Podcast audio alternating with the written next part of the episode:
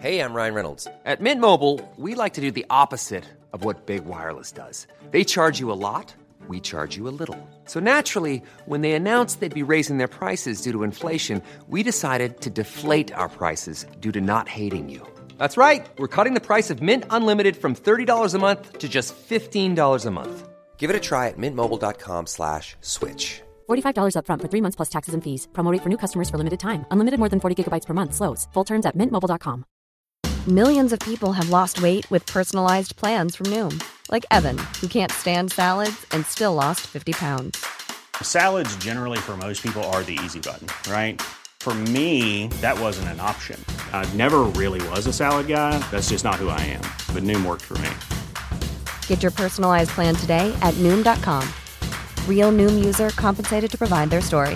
In four weeks, the typical Noom user can expect to lose one to two pounds per week. Individual results may vary. There's never been a faster or easier way to start your weight loss journey than with PlushCare. PlushCare accepts most insurance plans and gives you online access to board-certified physicians who can prescribe F D A-approved weight loss medications like Wegovy and Zepbound for those who qualify. Take charge of your health and speak with a board-certified physician about a weight loss plan that's right for you. Get started today at PlushCare.com slash weight loss. That's PlushCare.com slash weight loss. PlushCare.com slash weight loss. Hi, I'm John. This is the Think Inclusive podcast. Recording from my office in beautiful Marietta, Georgia, you are listening to the Think Inclusive podcast, episode sixteen. Today we have John Spencer, speaker and author of Empower and Launch, entertaining and practical books that help us to rethink how we deliver content and engage students in the learning process. We talk about what it looks like to help students own their learning, including students with disabilities. After the podcast, please stop by our Patreon page where you can support our goal to bring you in-depth interviews with inclusive education and community advocacy thought leaders. In order to cover our hosting, transcription, and production costs, we need to meet our goal of one hundred dollars per month. Please help us keep this vital resource available to everyone by pledging your support of one, five, ten, or twenty dollars per month. When you pledge as little as one dollar per month, you get access to our patron-only feed for blog posts, special edition podcasts, and picture updates along the way. I'd also like to thank our sponsor, Physical Attraction, the podcast that tries to explain physics one pickup line at a time. From the laws of nature to the end of the world, you can find the show on Apple Podcasts or wherever you listen to podcasts, and on Twitter at PhysicsPod. So without further ado, here is the interview. I'd like to welcome John Spencer to the Think Inclusive podcast. Uh, John is a professor and author in Oregon. Uh, he is the author of Empower and Launch, um, which are which is part of what we're going to talk about today. And also, he is passionate about seeing every child embrace a maker mindset. Uh, thank you for being on the Think, uh, Think Inclusive podcast. Thanks for having me. Fantastic. Okay, so um, number one, I don't think we I I don't know a whole lot about you other than I think we have mutual friends, right, uh, from mm-hmm. way back when. And you lived in Arizona, which is what we talked about before we started recording. Um, so how long have you been an educator? Um, so I started, gosh, this would have been like maybe fourteen years ago. I, oh. I started teaching middle school. Okay. Um, I had worked for an inner city um, faith-based nonprofit. And um, from there, I decided, you know, I really want to be a teacher in uh, in the same community. And so I, I taught middle school for twelve years. And then now for the last two years, I have been teaching uh, at the university level. Fantastic. And so, so your middle school experience, um, uh, then that's interesting that you have that you, you stayed with middle school. Um, is that what, I guess what drew you to, uh, middle, middle school age students? You know, I think for me, there were a lot of things about middle school that were significant. I think, you know, I had my, my best teacher was in the eighth grade. Um, you know, she was a, a teacher who, you know, for the first time ever, I got to to truly own learning in, in her class. And I did a year-long project. It was this really cool um, History Day project. Um, and, you know, I think it had, had a huge impact on my life. Um, you know, I think that particular year um, was interesting for other reasons, um, you, you know, difficult for other reasons. Um, that, that year I had a, a friend in the eighth grade who um, committed suicide. And so it was a really um, emotional year as well. And, um, and so I think, I, I think, you know, um, when I majored in education, I really thought I would be in high school. Uh, and then I did student teaching in the middle school and thought, you know what, this is, this is where I belong. This is, this is, um, what I love doing. And, um, I, I just kind of ended up in there. Like I really thought I would be a high school teacher. Um, but, but from the first day I started student teaching in middle school, I kind of realized this, this, this is my place. Um, so, so after working so many years in middle school, um, I guess what, um, what helped you make the transition to teaching at the university level? Yeah, I think for me, the, the ease of the transition was that I had, had done a lot of, um, you know, professional development for teachers. I, I've done you know, conferences and keynotes and things like that. Um, workshops, a lot of, a lot of uh, professional development um, at my district. So I was really comfortable working with um, current teachers, um, new teachers, pre-service teachers, that kind of stuff. So it's kind of an easy transition there. And I think I was just ready for uh, something different. You know, I, I had loved teaching middle school, but I was ready to, I just started to, to I guess, develop a passion for helping pre-service teachers become, you know, teachers and, and reach their potential. Yeah, absolutely. So let's um, let's talk a little bit about your book. So um, Launch, which was written a couple years ago, is that right, or is it recent, more recent than that? Yeah, it was just over. Let's see, about a year and a half ago. Okay. Yeah. Okay, and uh, and could you tell me, because that that's uh, I I um, read Empower, but I did not read Launch, so maybe you could tell me and um, our listeners what Launch is about. Yeah, so Launch is uh, um, basically about the design thinking process, and you know there's a lot of different frameworks out there, but um, A J Giuliani and I had developed um, kind of a K twelve one. Um, And so the, the gist of it is there's, it's an acronym, and I know people hate acronyms, but it's an acronym. So it stands for uh, Launch. The L stands for look, listen, and learn. And that's kind of where you start with awareness. It, it could be, you know, uh, awareness of a problem. It could be um, uh, awareness of a social issue. It, it could be um, empathy that you have toward an audience. Um, and then from there, you you kind of move into inquiry, and that's the A, and that's uh, ask tons of questions. Then the U is understand the process or problem, and that's when kids are uh, engaged in some kind of research. And it could be um, you know, interviews, needs assessments, it could be um, online research, it could be books, whatever. Uh, and then they begin to ideate and plan and, and kind of brainstorm, and that's the navigate ideas, so that's the N of the Launch. And then uh, a big portion of it is C, which is create a prototype, so they're uh, creating something that they're going to actively iterate and improve and change, and that's the, the next piece, H, which is where they highlight what's working and fix what's failing. And um, and then when that's finished, they, they launch it to an audience, and that, that last piece is, is really significant. Um, I think it's important that students, you know, share their work with, you know, an, an authentic audience. Um, so I'm I'm assuming that uh, this was something that you developed while you were in middle school and uh, and, and teaching middle school students, and yeah. um, so um, and, and so I, I wanted to I want to kind of bring it um, that idea of the design process, and then also, you know, when we talk about Empower, about mm-hmm. students and um, and you your the design thinking um, is can be applicable for all students, including students with special needs or student, you know, yeah. students with disabilities, however you want to say it. Um, and I w- wanted to see if if, if you could uh, talk a little bit about how you can still do this this type of uh, design thinking with students with disabilities. Yeah, absolutely. So, you know, it, first of all, it really is like any subject. So, you know, I taught self-contained, so I taught all subjects.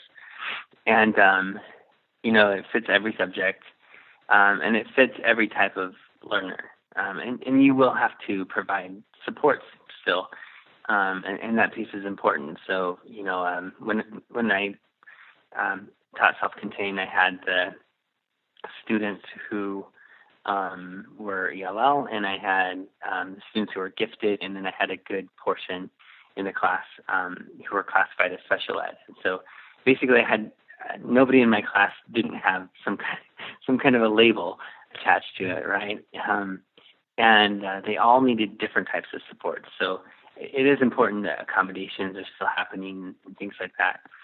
Um, but what I'll, what I'll say is um, I definitely think it works with students um, who, you know, qualify as special ed or, like you said, you know, whatever terminology you want to use, special needs. Um, and there's there's a lot of great examples of that. So, you know, I had students who um, were labeled as um, nonverbal autistic. And, um, you know, they they were they thrived in the design process. Um, you know, when we did things like the Design a Roller Coaster Project or um, Building a City, Um, these were some moments where they really, really shined.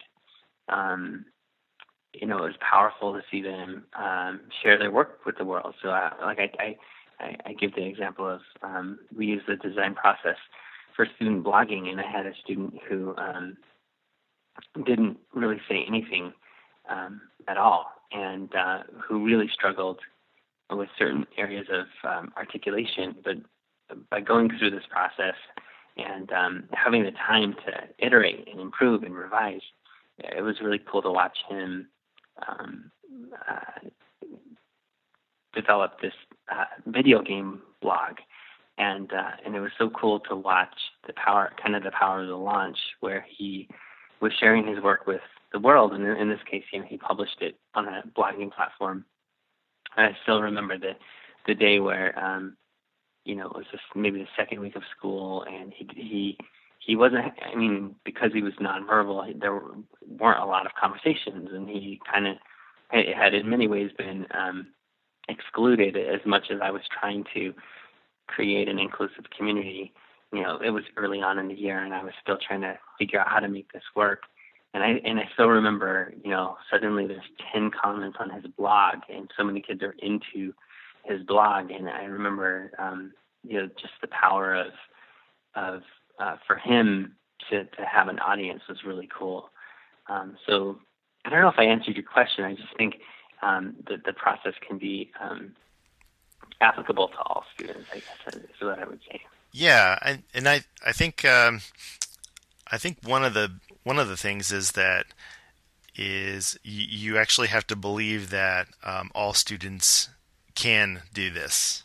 So I yeah. think I think what I think one of the barriers is that when you think about project-based learning or you know design thinking, or I, I don't know, I I don't know how to yeah. say all that stuff, but um, uh, students you know who are nonverbal, who have limited speech, you know who have particular disabilities, they're just not even thought of in the process of like. Uh, that they, mm-hmm. that they wouldn't even get anything out of it. Um, so yeah. number one for for an educator to be like, well, of course they're going to be included in this, and we are going to, you know, whatever they're able, however they, however they are able to access the curriculum or access, um, uh, letting us know what they prefer or choose is the way that we can get them to, uh, you know, buy into their own learning.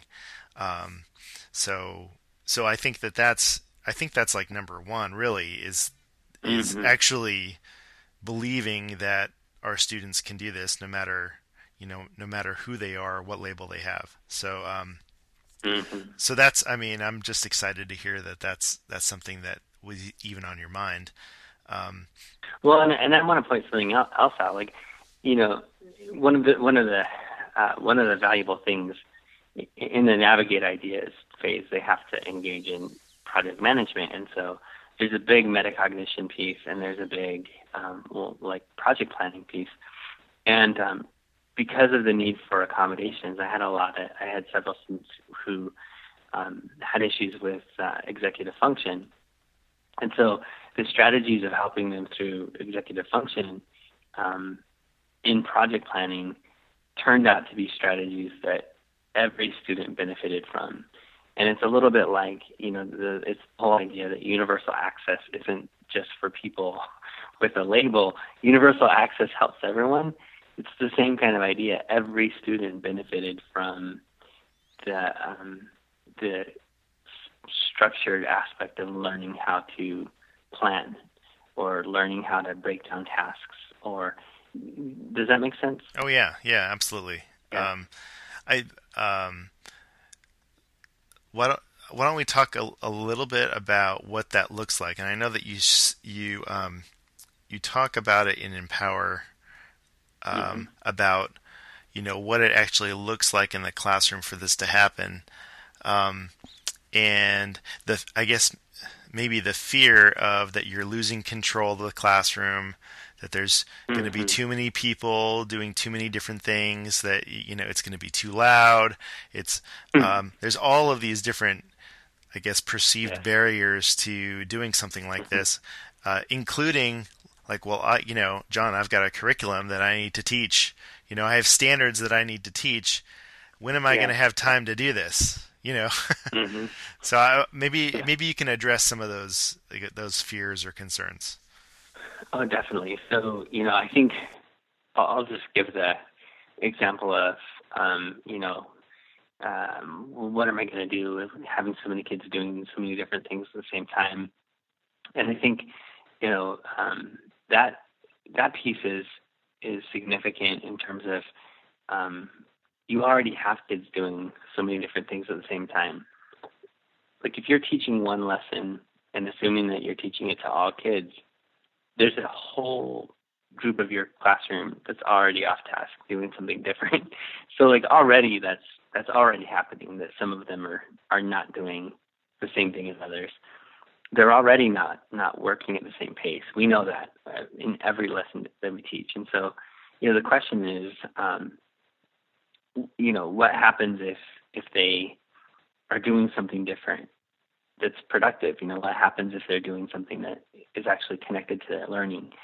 And um, it is tough. You, you do have to let go of a little bit of control as a teacher. Um, but if there's high motivation, then you know, you end up with higher engagement. Um, and so, uh, I mean, that's, that's a, I realize that, that, that it, it's not always going to work perfectly, but I think it's important to remember ahead of time that it's our, it, it's not working perfectly already. The, the status quo is not, in many cases, not working. Um, but with that said, uh, some of the, Some of the big questions, the, the curriculum app question or the time question or um, even the assessment question that comes up all the time, I think those really come down to um, the idea that design thinking or empowering your students, kind of either either of those two ideas, they're not about adding something new to your plate. It's it's about a different way of organizing your plate, right? It's it's, it's about um, structuring your classroom in a different way. And it is a little bit rocky at first. Like it, it I, I can't promise it's going to work perfectly. I can't promise it's always going to be this utopia. But when the engagement goes up and students are, are empowered, um, when they own their learning, that kind of stuff happens, you know, you do find that, um, that it works. I mean, that's, uh, I, in terms of how it actually works, I think there are some strategies that we that, that, that we know can help out. So if you take the curriculum map uh, example, you know, the curriculum map tells you everything you have to learn um, at a given time, right? So um, you have to teach this standard on this day, this standard on that day. But it doesn't tell you what you can't teach. And so if you have all students hitting one particular standard, but you're empowering all of your, you know, students to hit other different types of standards, um, you're not breaking with the curriculum map. You're just, you know, teaching to all of your students. Um, and sometimes, sometimes you have to kind of use the language that the principals use, you know, or the leaders. So um, I always said, like, if we did a design thinking process um, and it was in language arts, I'll give that as an example. Yeah, I was making sure that we, that the uh, standard and objective on the board fit the curriculum map, and they, they were in my lesson plans, but we're also hitting several other standards that are significant.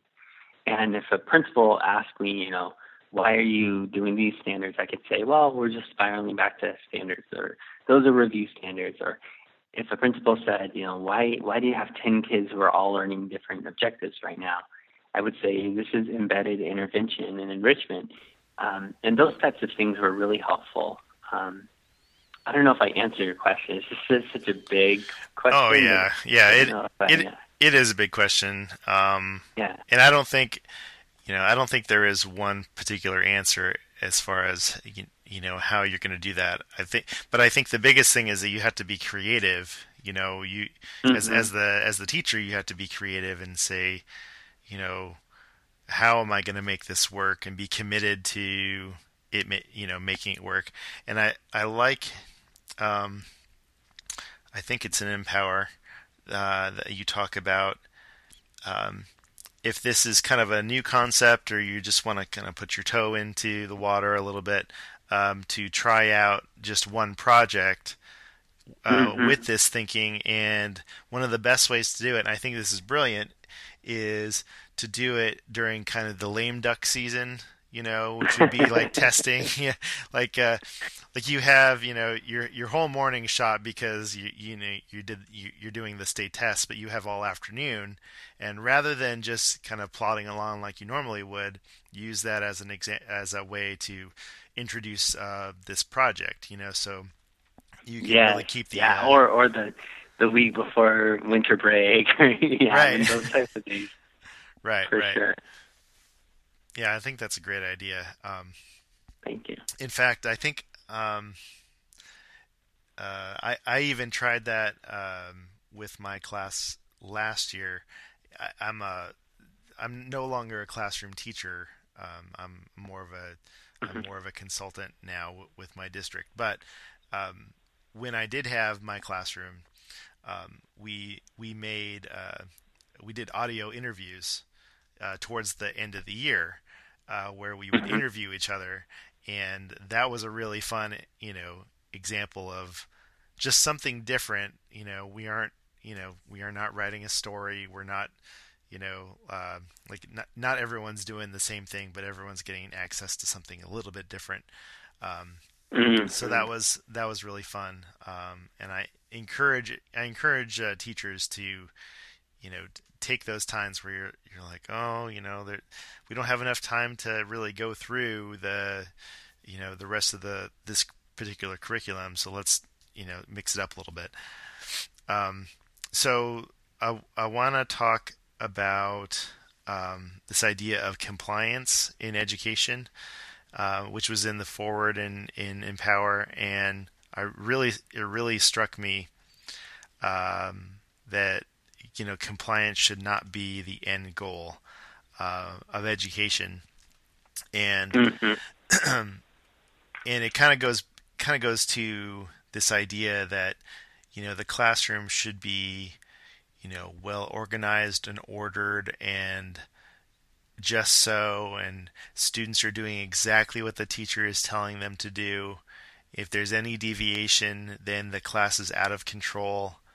And, you know, it reflects against the teacher, you know, so, um, I just, you know, I wanted to know if you, if you would talk about that a little bit and, and, and I guess give me your, you know, take on why compliance isn't enough.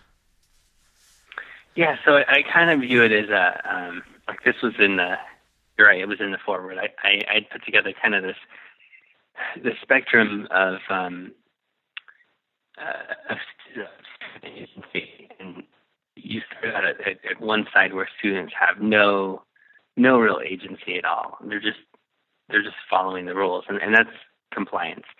And then they move into uh, a place of engagement where they have some agency, but it's still about what the teacher wants, right? So they're following the teacher, but at least things are interesting to them, right? And but then when you move out of just student interest into like true ownership, then you're in that place where students are em- empowered. And I think it's significant for a couple different reasons. Like, I go to the heart of what what we want from our kids, right? So, you know, I'm a dad. We've got three kids. Um, I know a lot of parents. And if you ask parents, you know, what do you want for your kid in life?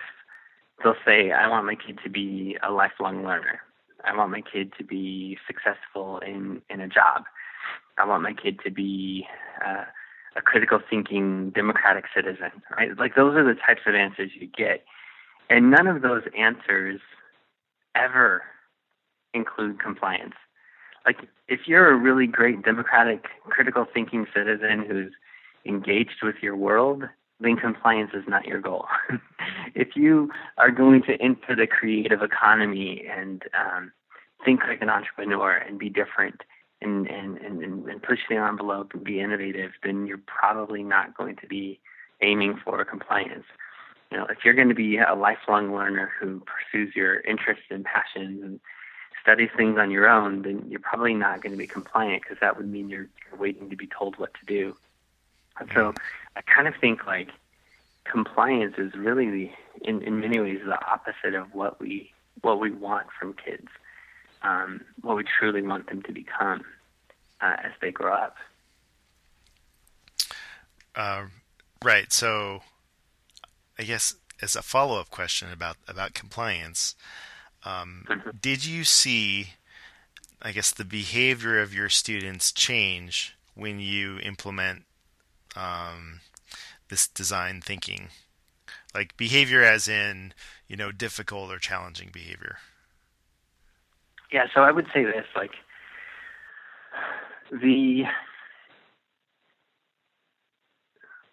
the worst behaviors that I had in the class, um, or the, the, the, those times that were cringeworthy as a teacher, those moments where I, you know, shamed a kid or I yelled at the class, those were always times where I was demanding compliance and I was trying to get students to follow me for the sake of following me, rather than thinking about how to help them become the self-directed and self-regulated and whatnot. They they were also always the times when we were doing an, an assignment that was totally teacher directed, right? So they were they were the worst moments of of teaching, um, but they were also very compliance driven. On the other hand, you know, when we were when students were designing things, or when they were even doing um, you know, choice driven silent reading, or when they were doing, um, you know, blogging or whatever. So not just design thinking, but, but in general, just the, the other types of things that we were doing, um, where they that, where they felt empowered. You know, there there weren't a lot of discipline issues.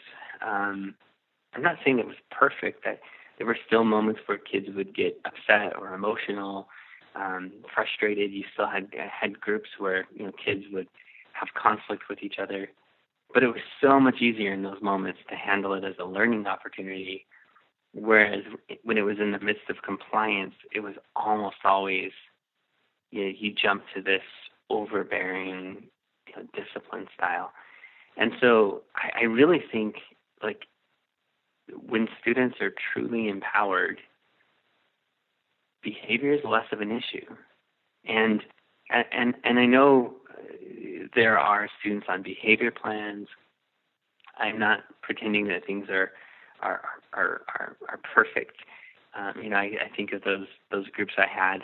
Um, um, that I mentioned before, you know, when I taught self-contained or, or later when I taught an elective, um, you know, I had students who, you know, were labeled as E D, um, who, um, like I said, were on behavior plans, and um, things weren't perfect. You know, you never knew completely what might cause a, a student to, um, you know, struggle and lose control and whatever. But I can tell you that the sense of control they felt, the sense of agency that they felt in owning their learning actually, like, allowed them to thrive a lot more than when they were in a compliance-driven environment. Mm-hmm. Um, that's really interesting. Um, I'd I'd love to I'd love to hear more stories about that. Um, uh, especially from, you know, other educators too, who uh, have tried um, tried to implement, you know, the project-based learning, design thinking. Um, and I know in my own experience, giving students choice Uh, and allowing them to follow their passions and interests really does help with engagement, but it also does help with behavior, because um, if you have obsessive interests in your class, or, you know, the, and they're following they're following through with that, they're less likely to really think or do anything else except that. So exactly. I mean, I had in my STEM class, I remember, so in the, the last couple of years I taught STEM and uh, and photojournalism. This is after I taught the self-contained group. And, um, you know, we had um, students who had the, the biggest behavioral needs were in our in our school. And they all were kind of um, in their in their own self-contained classroom. And then the only class they got to be mainstreamed into was their elective. And and that meant I had them for STEM as a group. And um, I remember, you know, hearing... Uh, you're, people are going to throw chairs, and there's going to be this, and there's going to be that, and um, you have some runners, so just be be cognizant of that, and it can't be a special walkie-talkie. And, um, and the truth is, I, I didn't I, I didn't see those behaviors. Um, I did have moments where, you know, there was a, a moment where a kid got upset with me. Uh, not upset with me. He was upset because he was working on something he cared about, and he was frustrated, and he threw, you know, um, threw his folder down onto the table, and and, and it was it was angry, you know. Um, but they all, you know, despite that one moment, um, I, I like I said, I, I didn't have the big, um, I didn't have the the throwing of chairs. I didn't have the, um, I didn't have any violent things happening, to be honest. Um, and, uh,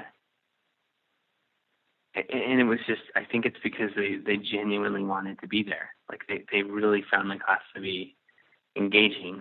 Um, and it was, it, it was very choice driven. And, and I, and I bring that up because I, I was warned ahead of time that, yeah, I was told specifically, I, I know you, you believe in student choice, but don't give them choice. They'll take advantage of you. I mean, that, those were the words from a, a, um, a specialist.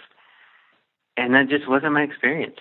Um, I, I, I really think, I really believe in the idea that when we say all means all, we really mean it. Like, and that includes choice. That includes, um, you know, um, student ownership. I, I, I I, I really believe that every kid deserves access to that. Right, right, um, and uh, and I, I love, I love, love, love that you it had that experience, because um, because that is a common thing um, that is said about students, you know, um, who are struggling with, you know, with their behaviors is. Don't get, you know, don't give in. They're being manipulative. Um, you know, uh, don't give them an inch, because if you give them an inch, they're gonna, you know, walk all over you, and then they're, you know, you're not gonna have control. You know, and so it was it's really nice to hear you say that, because um, I think it's it's easy for it's easy for you know uh, people on in the in the special ed field, special education field, to think that when they do give choice or even grace, right, for certain behaviors, that they're giving in, or that they're letting themselves, you know, be walked over. Um, but I think it's a, I think it's a mindset, right? You know, you are not, you are not giving away anything except um, acceptance of who these students are. You know, so you're, so you are believing in the students' best selves when you are yeah, giving, exactly. when you are giving them choice and saying, you know, how do you want to direct this? Like, where do you want to go with this? Um, mm-hmm. and, um, and, and to hear that, that's, that students are able to make that choice and be successful with it. Um, I, I would think that that's, you know, empowering. yeah. So, so yeah, I, I love that. Um, so, uh, we're, I, I don't want to take up too much of your time. So I want, um, maybe we'll have one more question. Um, uh, and I, I see, I see you as a person that has a lot of vision, um, especially vision for just education in general. So, where would you like to see education in the next ten to twenty years? Oh, wow. I love that that's question. A, that's, a bit, that's a big question, but... oh, man. You know, I think I'd love to see... I, I'd love to see education become more project-based, more authentic. I'd love to see it become um, more connective, you know... Uh, kind of breaking up the subjects and, and having things be interdisciplinary. Um, I'd love to see us do away with tracking. I'd love to see multiple abilities, multiple grade levels, even working together. You know, I, I think that's what I would love to see. Um, uh, yeah, I am, but really, but really focused on creativity. I, I'd love to see kids, um, making and designing and building and, um, you know, having a lot, a lot more choice in what they're doing.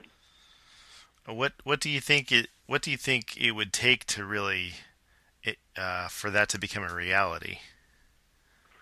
So I think, I think one thing is it, it takes teachers, uh, valuing it and willing to take the creative risk themselves to make that happen. You know, I think, Um, I think a lot of teachers believe in it, but aren't necessarily going to do that because it feels scary and it feels different. And then, and then I think there's a second piece that's important that I never want to deny, and that's the that's the policy piece. Like we we have to define success different in a different way than a standardized test. Like we just have to do we have to do better than that. And um, and I think that's a, a big piece of. of what gets in the way too. Um, you know, we're ultimately going to value what we assess, and we're going to, and, and right now what we assess is, you know, standardized test results. Um, and so, you know, things like lifelong learning or creativity or your student choice or personalization or any of those things, differentiation, all of those things um, will just be buzzwords until kind of the policies change. And that's the, That's the hard work. I mean, that's the complicated side because policy changes are hard to pull off. But I, but I think that piece has to change too. Um, well, John, this has been a fantastic uh, conversation. Uh, I want everyone to know um, to go ahead and look up Launch and Empower. Uh, and uh, I'm well. I know that they're available on Amazon, but are they do, are they yeah, available on I your think. website as well? Yeah, yeah, you can get it. So if you check out my website at spencer author dot com, you'll you'll see that the books are there too. Okay, um, and thank you for your time. Well, thank you so much. That is our show. We would like to thank speaker and author John Spencer for joining us on the Think Inclusive podcast. Make sure you check out his website, spencer author dot com. and you can find him on Facebook and Twitter. Follow Think Inclusive on the web at think inclusive dot u s, as well as Twitter, Facebook, Google plus, and Instagram. Today's show was produced by myself, talking into U S B headphones, a Zoom H one handy recorder, MacBook Pro, GarageBand, and a Skype account. You can also subscribe to the Think Inclusive podcast via Apple Podcasts, Google Play, Stitcher, or podomatic dot com, the largest community of independent podcasters on the planet. From Marietta, Georgia, please join us again on the Think Inclusive podcast. Thanks for your time and attention.